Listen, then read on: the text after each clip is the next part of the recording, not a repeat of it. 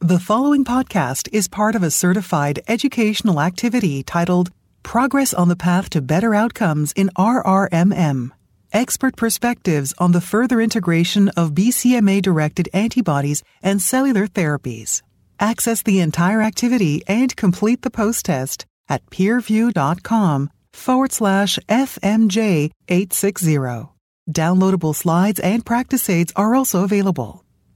All right. Hello, everybody, and welcome uh, to this uh, satellite session. We appreciate everybody taking time. I'm Sagar Lonial, and I'm joined by my colleague, Doctor Patel, uh, from, from M D Anderson. So let's start off talking about what I think is sort of the main focus for today, which is B C M A, or B-cell maturation antigen.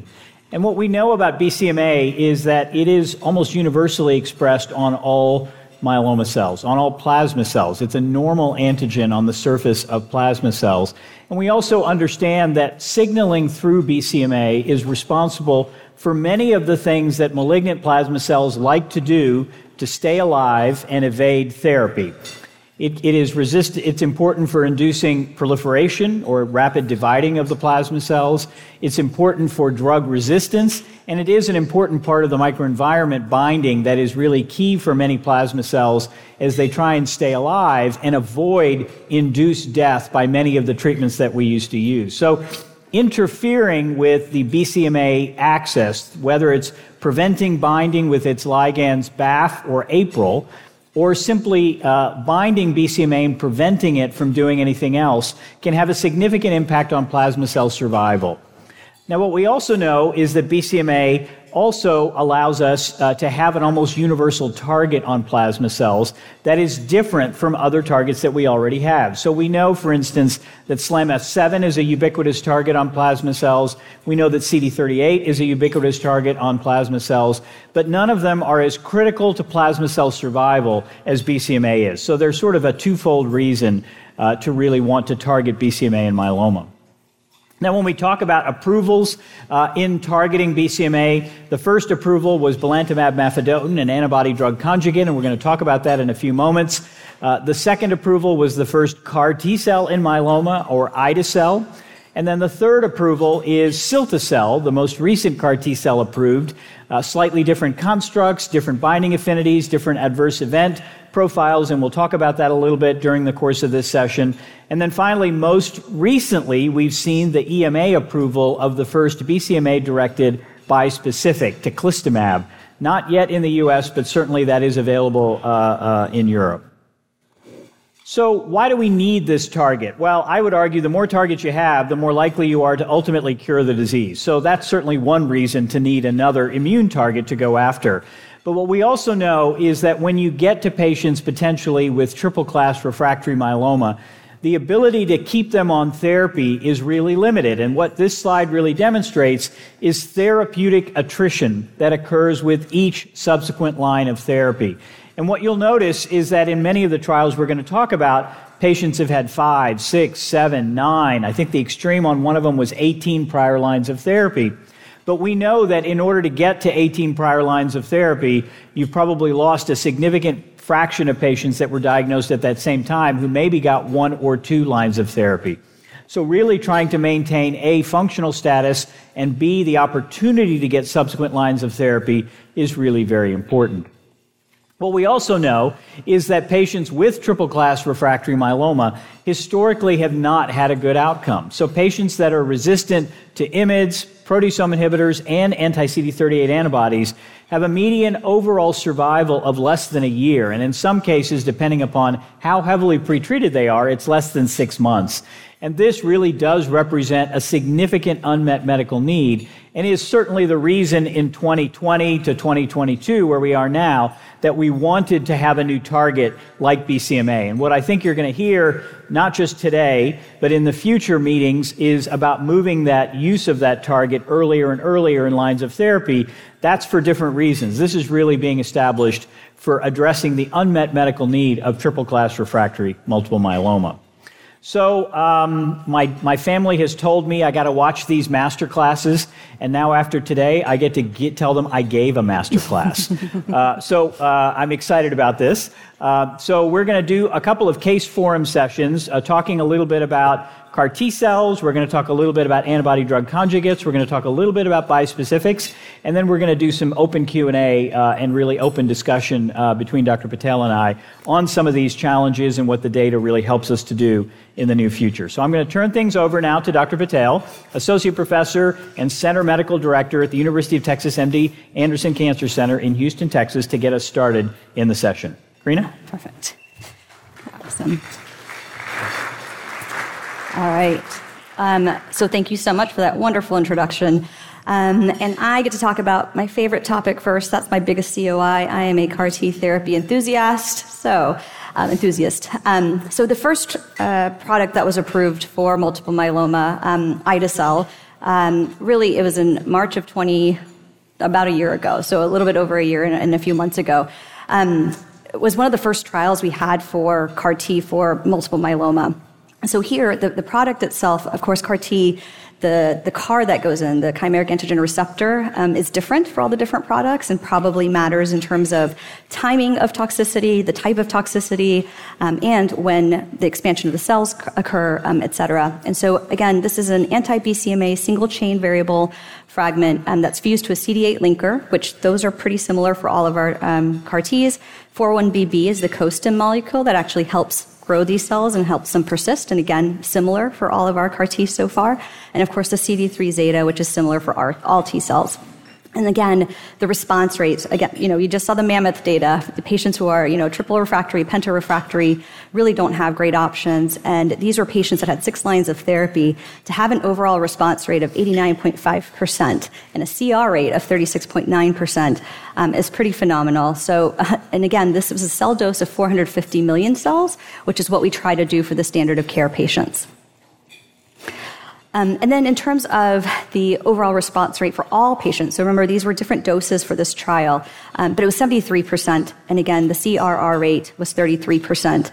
Um, we're having, you know, therapies that at one month you're seeing your really um, amazing responses. So median time to response was one month, um, to C R was about two point eight months. Um, and median follow-up for this study was about thirteen point three months. And again, that bar just shows you that the dose really does matter for this product, and so the four hundred fifty million dose um, had the best response rates. And again, the deeper responses. And then P F S, um, again, for the doses um, at four fifty, you see that the P F S is about twelve point one months. So pretty phenomenal for a group of patients that were very heavily treated.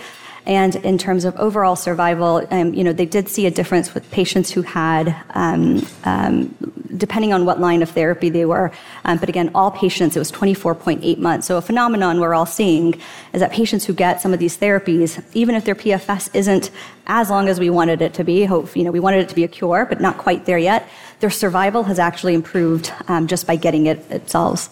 I think the biggest um, excitement we have now is a lot of these trials were done in patients who are earlier lines of therapy. So in the relapse refractory setting, um, there is a you know attrition rate. Patients that don't make it the, to the actual CAR Ts because of their disease, because of manufacturing issues, all kinds of things. So now doing it earlier, you know, hopefully we get better responses. Can we actually get Um, more patients access um, in terms of getting their cells and all the way through, and then can we potentially get, you know, hopefully cures one day? But again, so KarMMa three, um, um, the data is not out, but they had a uh, release that talked about, um, you know, that it was a positive study, and hopefully we'll learn more about it. But again, the trial design is you you get CAR T either in lines two to four, or you get a standard of care that was F D A approved at the time um, based on what's listed there. And then now that we have standard of care um, products, for the last year and a half, um, there's a consortium of about eleven centers, and, and Doris Hansen from Moffitt did a great job presenting this at I M S recently, looking at patients who in the real world were able to get the CAR T. So this was about one hundred fifty-four patients or so um, that received a BCMA or ide-cel and basically ended up Um, um, Um, looking at their responses, seventy-seven percent of these patients wouldn't have been eligible for KarMMa, either because of organ issues or because they had prior B C M A therapy, which I know will be a big discussion point for us in terms of sequencing. Um, and again, these, these patients um, actually did really, really well. Now, if you got um, the B C M A, uh, if you got, if you didn't meet KarMMa criteria, you actually did a little bit worse, but still had a great uh, P F S. So then going to our second CAR T. So we were really excited, right? Our first CAR T came through. We couldn't get enough slots, but now we have a second one too. So we're going to have more access, which has been phenomenal to have, have more options for patients. Um, and this, this CAR is a little bit different. So cilta-cel has two different um, epitopes, S E F Vs. And again, the... the um, what they use is a llama CAR so that you can actually get more of those um, epitopes in there because it's bigger, um, but still, you know, against B C M A. And here, um, their cell dose is actually a little bit lower, but response rates, ninety-seven point nine percent, as we've um, probably all seen this, and the depth of response of eighty-two point five percent. Um, and at ASCO, they actually were able to show us the data for the last patients who had been on it for two years already, and the overall response rate was still ninety-eight percent. Um, eighty-three percent received, achieved an, a stringent C R over time. And now there's CARTITUDE three, four, five, and six that are looking at different cohorts of patients that are getting uh, uh, cilta-cel at an earlier uh, time point and with different other therapies.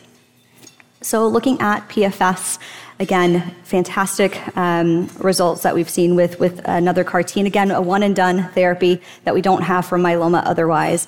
Um, and, and again, overall survival has been um, pretty phenomenal with these different cohorts.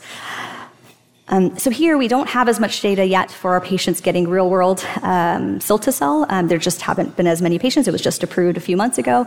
But what they did do, um, the, the um, Doctor Mateos um, and, and the group actually looked at other patients in the same timeline um, that were, you know, um, looked at in the same cohort type of patients that actually did not get cilta-cel but got other standard of care therapies, and it's multiple different therapies. And of course, there's limitations to this type of study, but what it showed is that the progression-free survival was very different for the patients who got cilta-cel versus if they weren't on that trial, um, as well as survival. Again, overall survival is different for these patients. So even though we're not seeing those cures, for me, this is very, very strong data to say we need to get um, these therapies to our patients.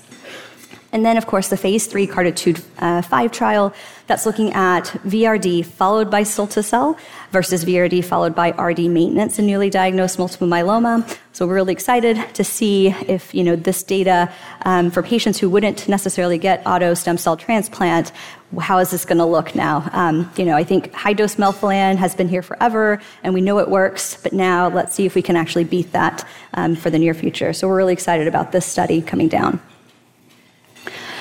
So then it comes down to what are the general principles for effective delivery of CAR T cells? And I think anybody that does cell therapy right now knows this, the slot is the biggest issue. But um, again, the, the two differences between the cells are really the cell dose. Um, but in general, it's it's the same way. So you basically have to have a center that does CAR T and um, referral to a certified healthcare facility. Um, you know, we, we don't use lympho- leukodepleting filters uh, for most when administering. Um, We avoid prophylactic use of dexamethasone or other systemic corticosteroids that can actually kill the cells um, beforehand.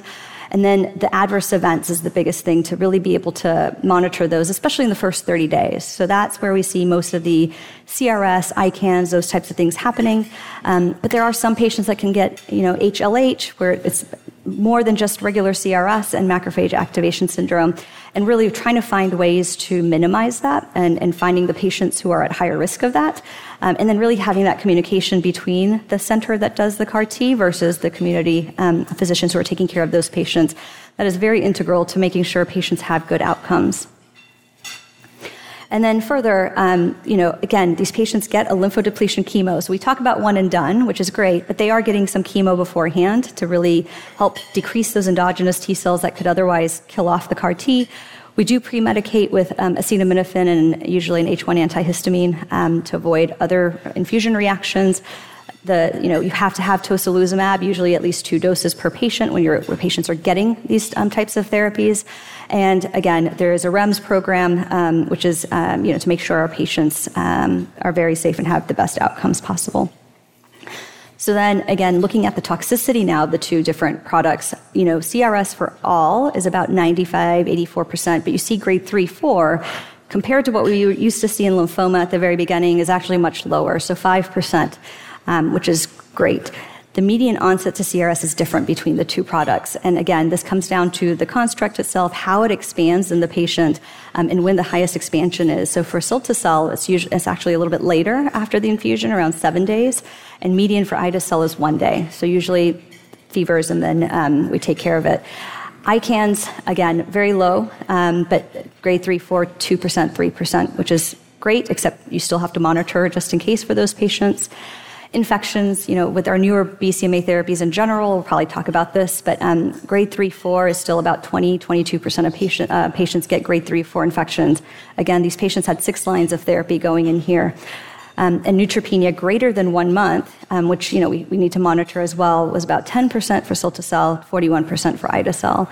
Um, and same thing with thrombocytopenia, um, greater than one month. Now, most patients after six months do recover, um, but we're still monitoring pretty closely. And then this delayed neurotoxicity, um, which right now we are monitoring very closely.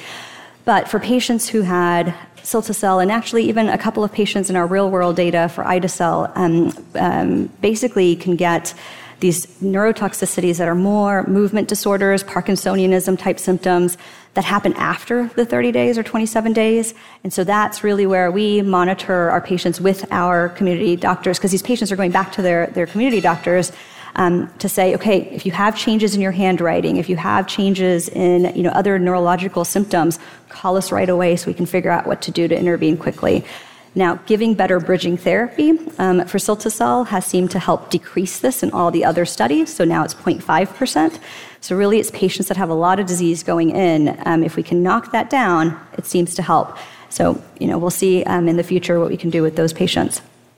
So then coming to our case, um, So Robert is a sixty-five-year-old man, has standard risk I S S stage two relapse refractory multiple myeloma, initially had R V D induction, transplant, Len maintenance, had a C R, three and a half years, um, did well, but then progressed, and so was put on um, DARA carfilzomib Dex and got a V G P R. Did well, but after a year, um, progressed again, and now was put on elotuzumab, pomalidomide, and Dex, and then eight months later, progressed again, and now had selinexor, bortezomib, and Dex, had stable disease, and eventually progressed. Um, ECOG is still great, performance status of one, but now obviously, you know, penta-exposed um, and, and multi-refractory um, patient here. So, Doctor Lonial, you think CAR T is an option for this patient? Yeah, you know, I think this is a really good case uh, because I think it illustrates a couple of really important points. And uh, yes, I think CAR T-cell certainly does make sense in this in this uh, in this young man. Uh, with myeloma.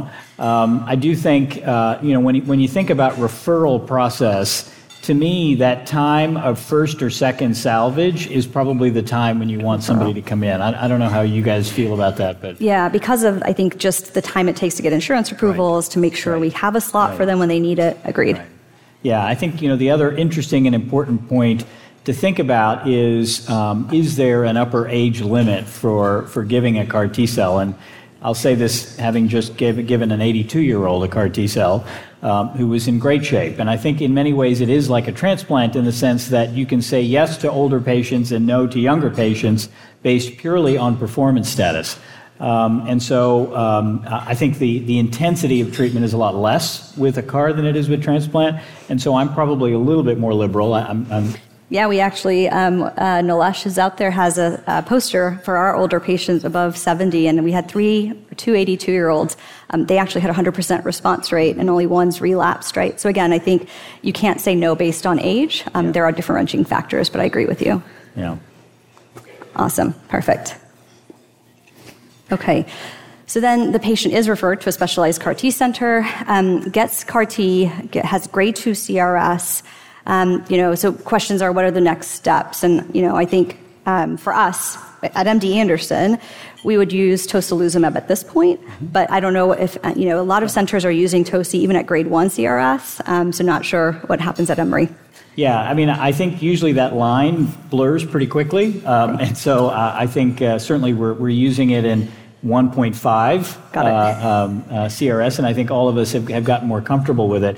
But I think this idea of dealing with C R S, which often uh, presents with fever, hypotension, requires pretty vigorous fluid resuscitation, is you need to make sure that the patient has good cardiac function. That's probably one of the biggest important factors when you're thinking about whether or not a CAR T is appropriate or not appropriate, really is, is cardiac function. Yeah, if they can take two to three liters of fluid, they're usually okay. So perfect. And then with that, I will hand it back to Doctor Lonial. So I'm going to talk about the other area, uh, or one of the three areas where we have approved drugs uh, in the context of B C M A, uh, and that is the antibody-drug conjugate. And so um, belamaf, or belantamab mafodotin, was the first B C M A-directed therapy to be approved. And it is an antibody-drug conjugate, but it does have the ability to fix complement and bind to effector cells. So unlike other antibody-drug conjugates that are out there that were designed specifically not to interact with the immune system, belamaf was in fact designed to interact with the immune system and ultimately kill through multiple mechanisms of action that include the antibody-drug conjugate itself, uh, the M M A F, and we're going to talk about the unique adverse events associated with M M A F, A D C C or A D C P, as well as immunogenic cell death, which I think we all really are learning a lot more about now, because immunogenic cell death may allow us to create antigen-specific T cells in the long run that may help us prevent recurrence of myeloma down the road. So that is certainly something I think we're all very excited about uh, as a mechanism of action. Now, belantamab mafodotin was approved based on the DREAMM two study, uh, and this is the longer follow-up of that DREAMM two study. And recall that DREAMM two was a randomized phase two study looking at two different doses of belamaf. And they, uh, uh, the, the F D A, when they helped, when the desi- early design came out, saw that the M T D was about uh, um, uh, three point four milligrams per kilogram, and said, well, what if we do a lower dose to see whether the toxicity is any different? Because there weren't a lot of patients at the two point five milligram dose uh, treated in the phase one study. And so it turned out that the two point five milligram per kilogram was the better dose. It was a safer dose. And while the response rate of thirty percent is consistent with other drugs approved in triple-class refractory myeloma, including daratumumab, which had a response rate of about thirty percent, median P F S of about three months, and median D O R in refractory myeloma of about nine to ten months. Carfilzomib had a response rate of about twenty-six percent, with a median P F S of three months, median D O R of about seven to eight months. Bortezomib had a response rate of thirty percent with a median P F S of three months and a median D O R of about eleven months. So this is sort of in that same ballpark for those other drugs uh, that have now become backbone agents for us in a number of different ways. And what you're seeing here is that the D O R was about eleven months in this phase two study. And the reason that I'm focusing on D O R is that, to me, D O R represents an amalgamated endpoint between efficacy, which is the response rate, and safety. If you have a drug that's highly effective, but it's impossible to give, then the D O R will be short. And we've seen that with other drugs approved in the last few years, where the P F S is short and the D O R is equally short, even though the response rate may look similar. So I think this is important when we think about exposing our patients to drugs that are new and different, and belamaf, with its unique ocular toxicity, is new and different, and trying to reassure them that actually the safety is actually pretty reasonable, and the D O R helps us to establish Establish that. Now, as we do in myeloma, um, and I think we sort of sometimes get made fun of this, if we see a drug work by itself, our first thing we want to do is start to combine it with something else. And based on that A D C C, A D C P mechanism that I showed you earlier, a great partner for this antibody was, were the IMiDs. And so the Algonquin study was designed and run in Canada.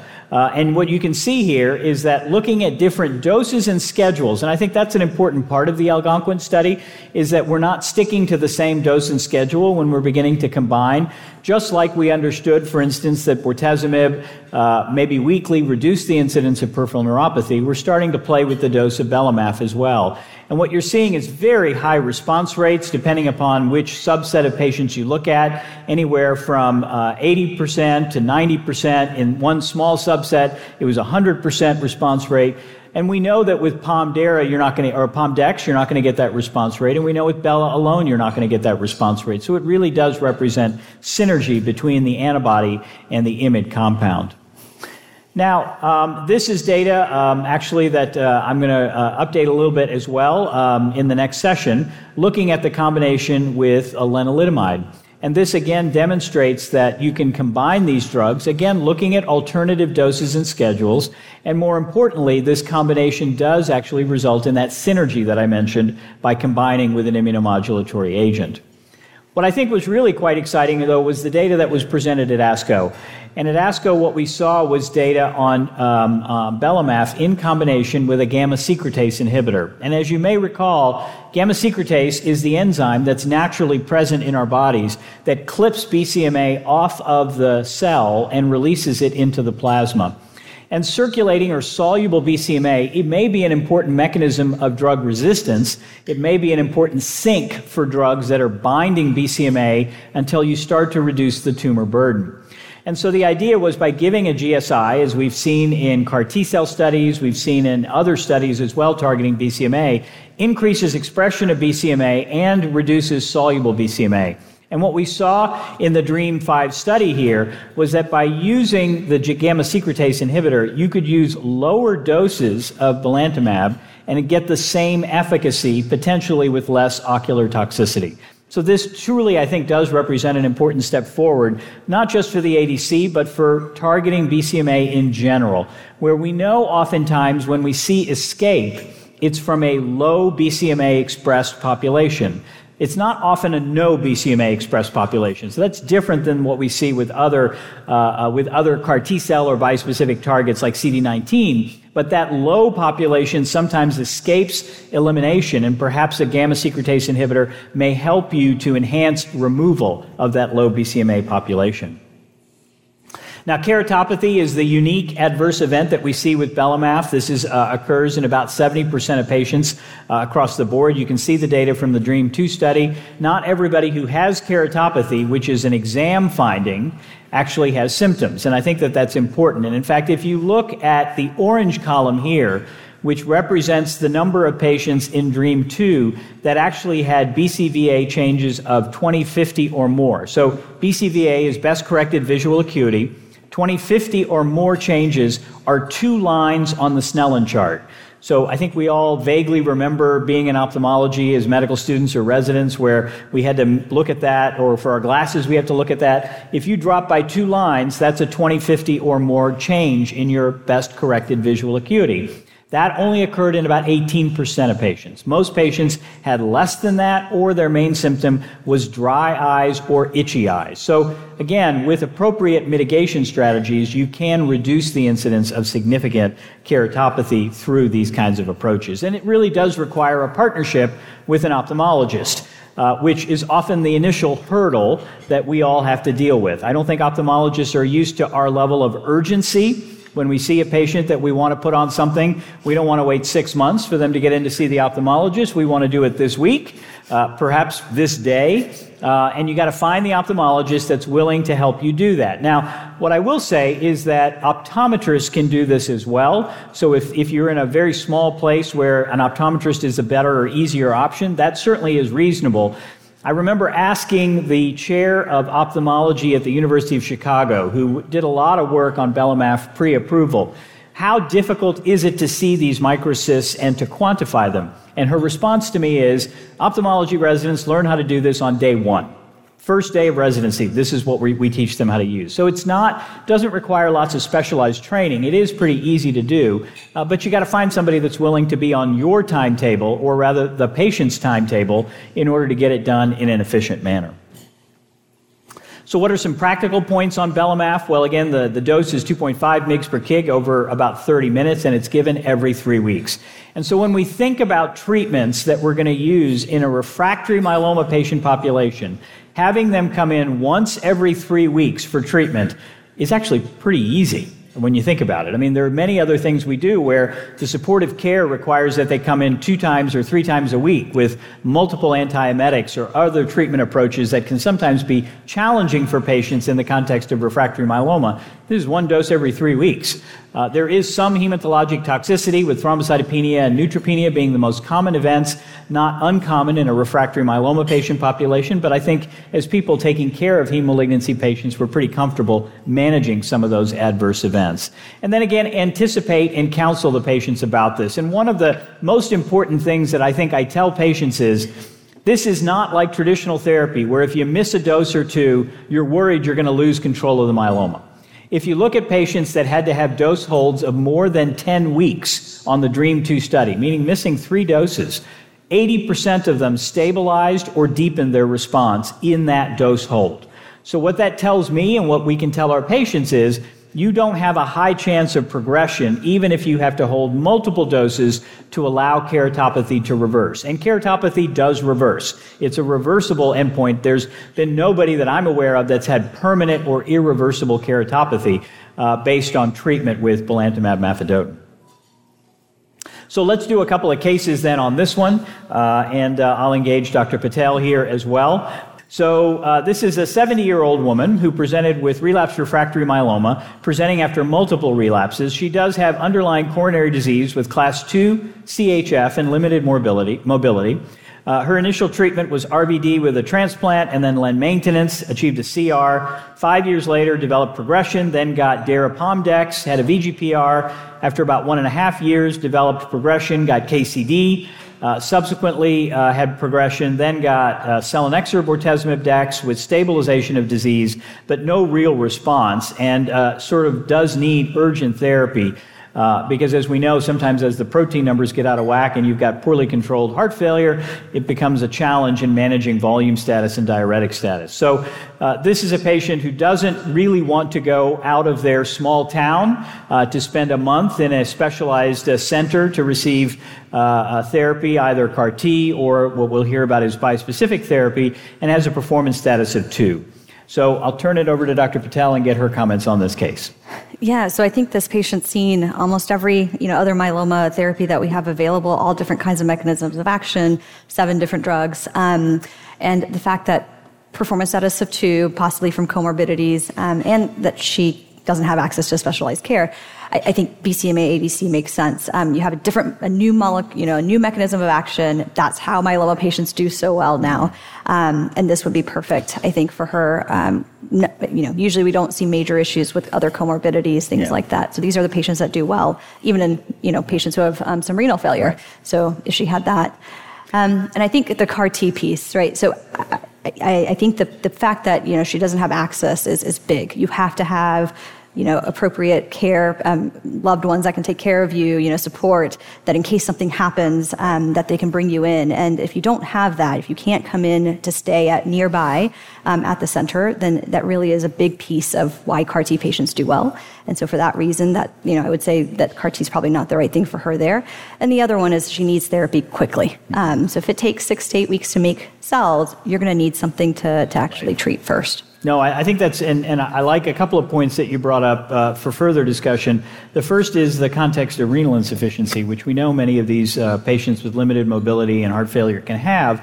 Um, and, and at least in my mind, the advantage of an antibody is that you don't really worry about it so much in the context of renal insufficiency. Exactly. Now, that's probably not on the label, so I, I'm, I'm going off the range here. What, what I can tell you is that we've got a small series at our center, and I'm sure you've got experience of treating people with creatinines over two, uh, where they actually did fine with, right. with, uh, with the antibody-drug conjugate. Now, I'm going to ask you the really hard question. When you're using belantamab, mm-hmm. do you use it alone, or do you partner with something else based on all the really exciting stuff we've seen? Yeah, so again, off-label, yeah. but based on trials, so. um, we I usually do put it with pomalidomide, yeah. low dose, or something else yeah. um, in, in the really relapsed refractory patients, right? right? So yeah. my other frail patients, maybe I'll, I'll use it alone, yeah. but for most patients, I try to do the combinations. Yeah, no, I agree, and and it's not, you're not combining the pom, at least in my mind, because you think the pom's going to kill right. myeloma. It's really trying to activate the immune system exactly. to make it better uh, as an antibody as well. All right, so if belantamab is chosen, we talked about this uh, in terms of coordination with ophthalmology. Did you guys set this up at your center so you've got some go-to folks that will get them in at a timely manner? Yep, that's a, Doctor Patel. She, we, there's two of us. It's great. Yeah. So she's fantastic, and, and their ophthalmology team.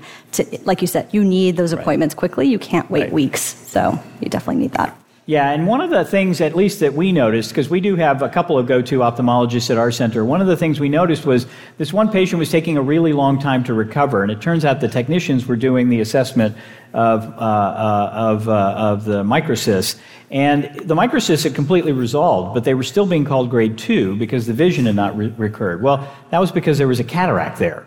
Uh, it wasn't necessarily related to the drug itself. It was unmasking something that had likely been there before or was getting worse as patients get more corticosteroids. So that's something you got to, sometimes if it doesn't fit, you got to really push the, the definition a little bit sometimes.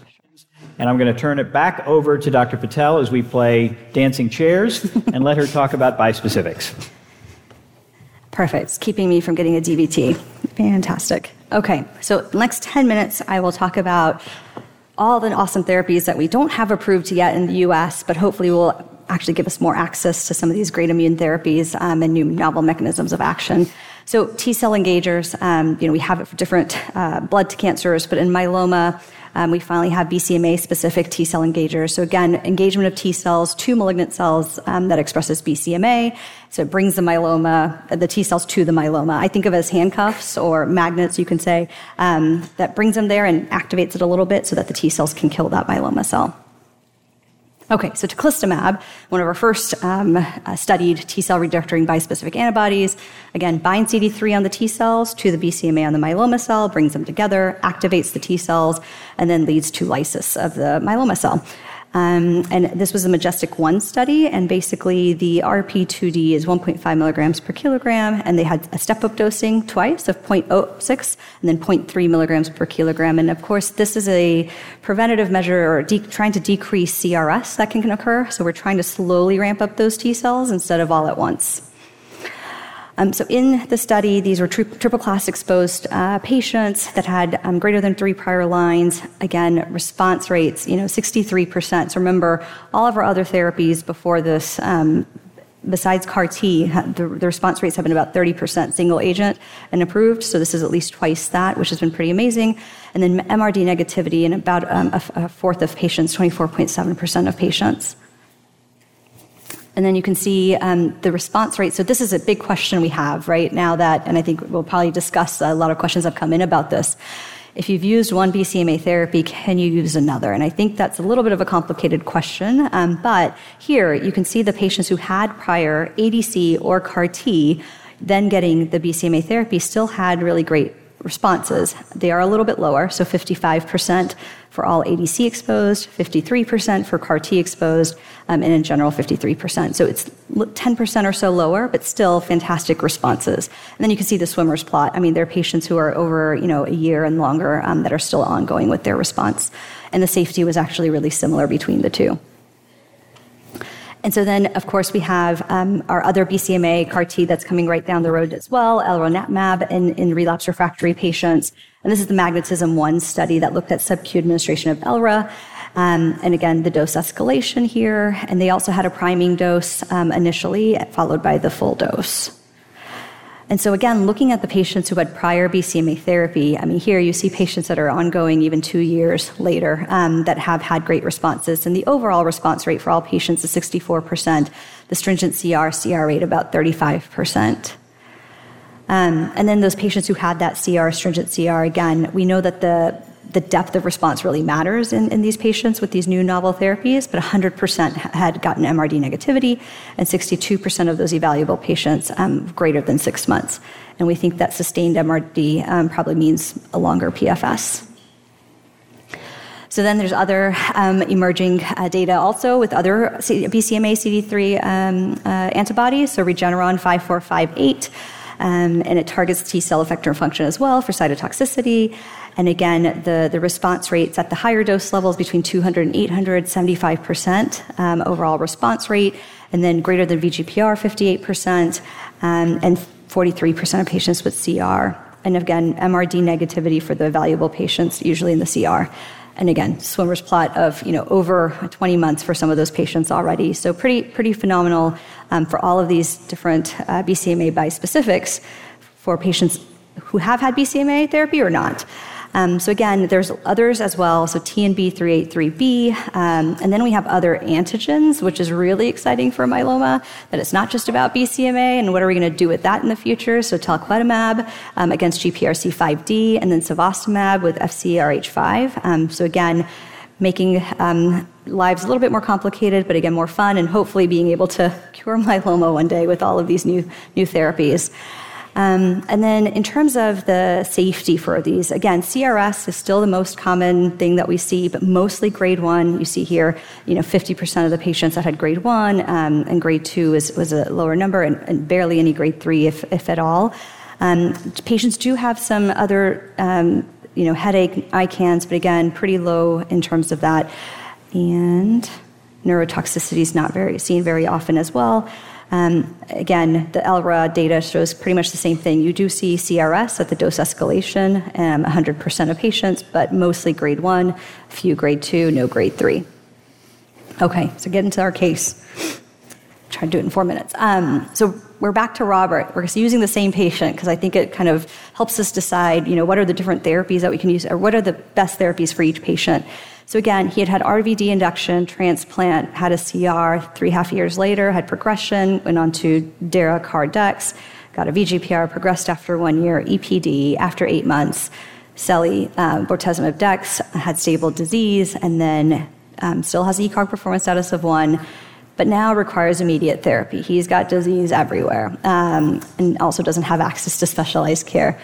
So... Uh, Doctor O'Lonial, assuming the patient can get a novel bispecific, um, such as teclistamab, you know, what are the relevant dosing and safety considerations that you think about, you know, for patients getting uh, bispecific therapy? Yeah, no, I, I think it's a great question for us to really think through, because hopefully in short order we will have the ability to do this in real life and think through who should we direct towards a bispecific or a CAR, or do you sequence them, and how do you put all that together? And we can save some of that for, for later in the Q and A. But I, I think, you know, when we think about this, um, I, I on average, and I think we said this in the last uh, discussion, when I think about the toxicity of a CAR, uh, particularly C R S and neuro, for B C M A, I think about it on average one grade less than what we see with C D nineteen. When I think about a B C M A bispecific, I think about it on average one grade less than what we see with a B C M A CAR T-cell. So I think that, yes, the, the incidence of the C R S and neurotoxicity is predominantly grade one, grade two, but at least in the current way that we do it, it still requires patients to be in the hospital for those priming doses. I don't think we've yet figured out the exact timing to know when to predict this so that you can do it completely as an outpatient. That may come. I hope that that will come.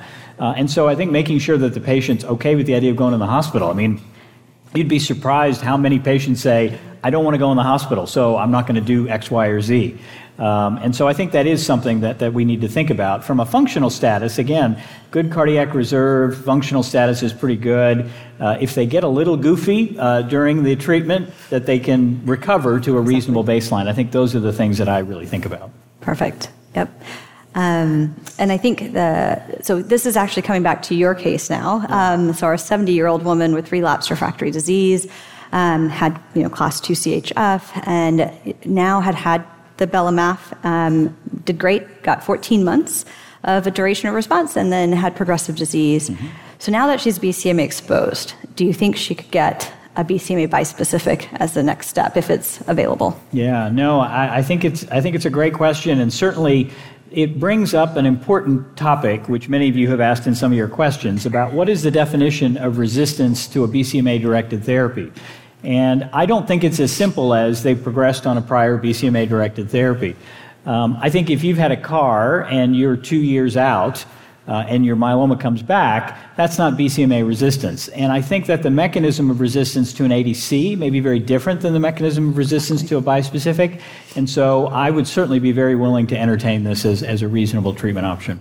Do you think with her underlying coronary artery disease, would that worry you for a bispecific, or depends? Yeah, I mean, I think this is a case where I'd want my cardio-oncologist to okay. be on board with me ahead of time to yep. make sure we've optimized her, exactly. her status before we give her the bispecific.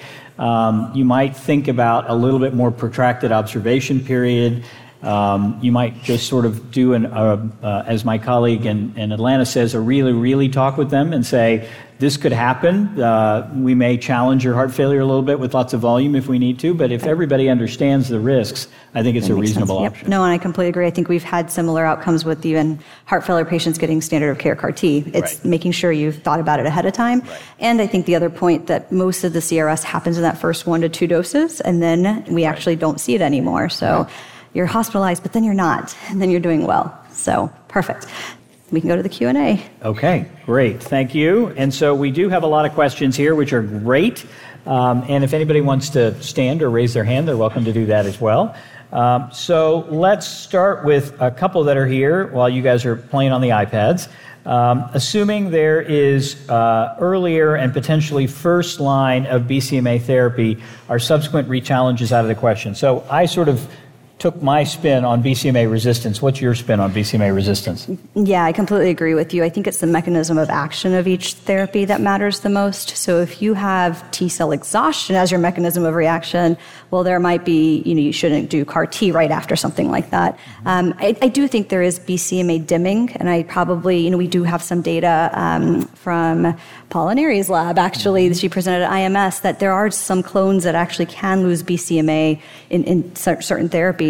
Um, but again, I think that, that that's something we still don't, you know, know about. That right. I would say yes, I, I do think people can have um, different B C M A therapies at different time points. I, I do think it's, again, important to recognize loss of B C M A, which right. is different from DIM, right. uh, does occur in probably less than five percent of patients. And they typically, at least in the case reports so far, have been patients with biallelic deletion of the gene for B C M A on chromosome sixteen.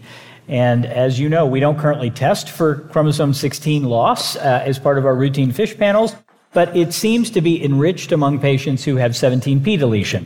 So patients who are intrinsically higher risk, maybe at better risk, at higher risk for losing B C M A expression. When I'm going to retreat a patient with a B C M A-directed therapy, I actually stain the marrow for B C M A expression, and that's usually a pretty good marker.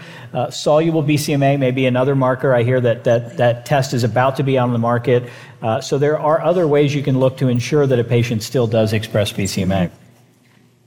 Uh, so let's see. Uh, rationale for B C M A and anti-C D thirty-eight combinations in myeloma. I'll let you handle that. Yeah, no, I think, as you said, we get made fun of this all the time, but it makes sense. We we do combination therapies because those plasma cells get smart on us pretty quickly. And so to really decrease those resistant mechanisms um, from occurring, the combination makes sense. And I think immunotherapy with immunotherapy makes a lot of sense as well. And we do have studies that um, are ongoing or, um, you know, there's been some early with teclistamab plus um, daratumumab, for instance, um, that at least shows safety. And hopefully we'll start seeing some more of the long um, outcomes. Yeah, no, I agree. I think it's a really interesting context, and uh, and I, I still would sort of throw in there, we know that immune therapy is effective. We know that when you add an IMiD in, it gets even more effective. And so to me, that's really where I think the sweet spot is, is thinking about how do we partner all of these great classes together to maximize benefit from these treatments. What do you recommend yeah. for lower grade C R S with B C M A CARs? Yeah, so for us, we, we are we, we we stick to, you know, if, if it's really just fevers, um, we just give supportive care, and most patients turn around in a few days after that. Um, if, if their fevers are lasting or causing a lot of symptoms for them, like more than three days, then we'll go ahead and treat with mm-hmm. Toci just to help them feel better. Um, but really, there's no prophylaxis as of yet. I know there's studies both in lymphoma and myeloma looking at preventative strategies like giving Toci early or giving Dex a dose or, or anakinra. But again, we don't know really the mechanism of resistance or any, you know, if it changes outcomes. So um, we don't do anything as a standard of care for now. Yeah, I think there's one study in lymphoma where preemptive Toci, was it Toci or steroids, actually the outcomes Toci. were a little worse.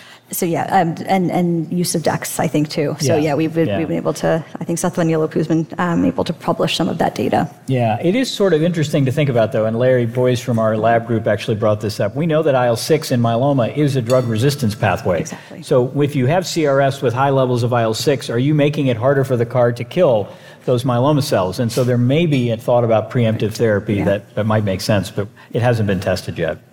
So there's a question here about low-dose belantamab potentially expand its use as a combo partner. I think the answer is absolutely. Um, I think you know, the idea of using two point five every three weeks as a partnership uh, with something else probably is not going to fly. I think the idea, however, of using uh, the G S I inhibitor allows you to get similar efficacy with a lower dose and may sort of set this up for partnership with other drugs. There's phase one trials combining with a proteasome inhibitor, combining with uh, both I M I Ds, and these are ongoing currently. So I think you're going to see a lot of that data uh, in the near future. So I'll uh, ask you this one about belantamab as a bridge to CAR T.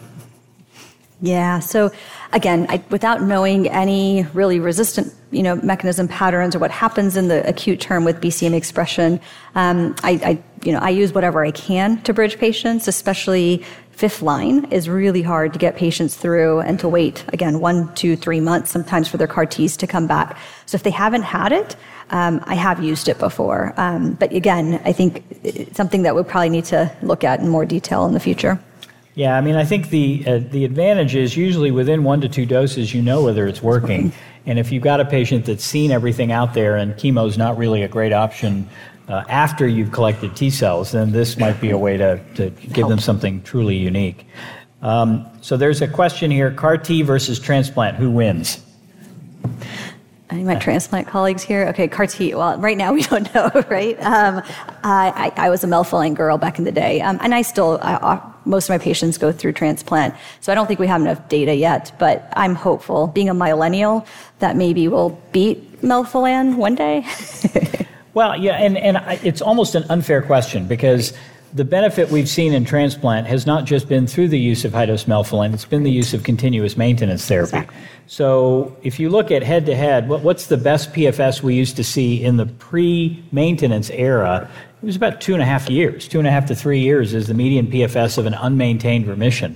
Well, that's sort of what it looks like a CAR is in fifth-line therapy. We don't know what it's going to look like in earlier-line therapy.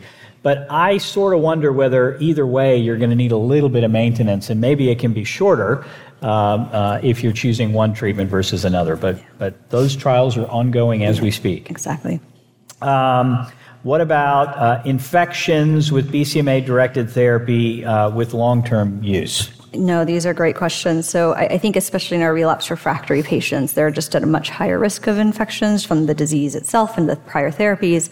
Um, we are seeing different infections now, so things that we see with allo transplants, we're seeing more viral C M V, uh, you know, other um, um, viral adenovirus, those types of things. We are seeing some fungal infections every once in a while, and depending on where you are in the country and what's endemic to your area. So really, most of us for CAR T and bispecifics are either monitoring things like C M V. For us in Texas, ninety percent of people had exposed exposure, so we're being extra careful. But then anytime, you know, we use antiviral prophylaxis, of course. We are working on P J P prophylaxis, especially when these T cells are being used up and, and not active. They're, they're at a higher risk of P J P. Um, and then I V I G. We are being very aggressive with I V I G therapy. Um, and for COVID, we're actually trying to give them the antibodies because vaccine responses, especially in these relapse refractory patients, um, aren't as high. So if I can give them the antibody ahead of time, um, I think that helps.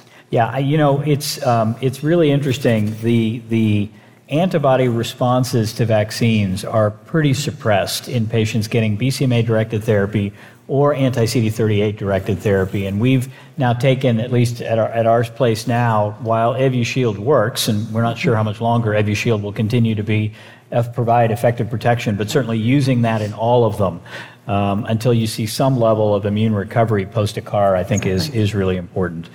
Um, and, uh, you know, the, the infection issue, you know, we're starting to see not just fungal infections that we didn't see before, but, you know, reactivation of C M V. I mean, that, that and, and we have somebody who's pancytopenic thirty days out, and C M V was two thousand. Um, so I think these are real issues that we need to be systematic in terms of how we check. And if a patient comes back to you, you need to be sure that you're checking those viral serologies as well, because it can sneak up on you uh, in the first six months of therapy. If KarMMa three data are confirmed, would you consider a CAR T an early relapse for patients who have been exposed to upfront C D thirty-eights? And I think Um, yes, and, and really my patients who are high risk, those are the patients I can't get to fifth line. Um, we're falling apart. We, you know, the right. plasma cell leukemia. So especially for those patients, I'm hopeful that we can have access to earlier lines of therapy. Yeah, I mean, I think, you know, what we focused on in terms of the data presentations today were the four or more prior lines of therapy, because those are the labels, and that's where the data is probably most plentiful. But I think what you're going to see in the coming years is movement of all of this to earlier lines of therapy. And then the question is not just how do we continue the train of acronyms and short regimens that nobody can remember, um, but how do we ultimately get to a point where we stop treating and ultimately cure a subset of patients, a larger subset of patients, uh, because I think that's what the patients want, that's what we all want as well. All right.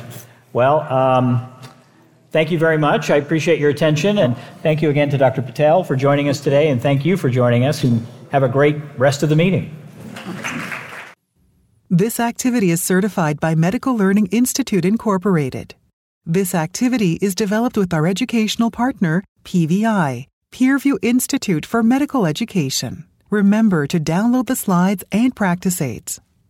Thank you for listening. Download materials and complete the post test for instant credit at peerview.com forward slash FMJ 860. This educational activity is supported through independent medical education grants from Bristol-Myers Squibb, GlaxoSmithKline, Janssen Biotech Incorporated, administered by Janssen Scientific Affairs L L C, and Regeneron Pharmaceuticals Incorporated.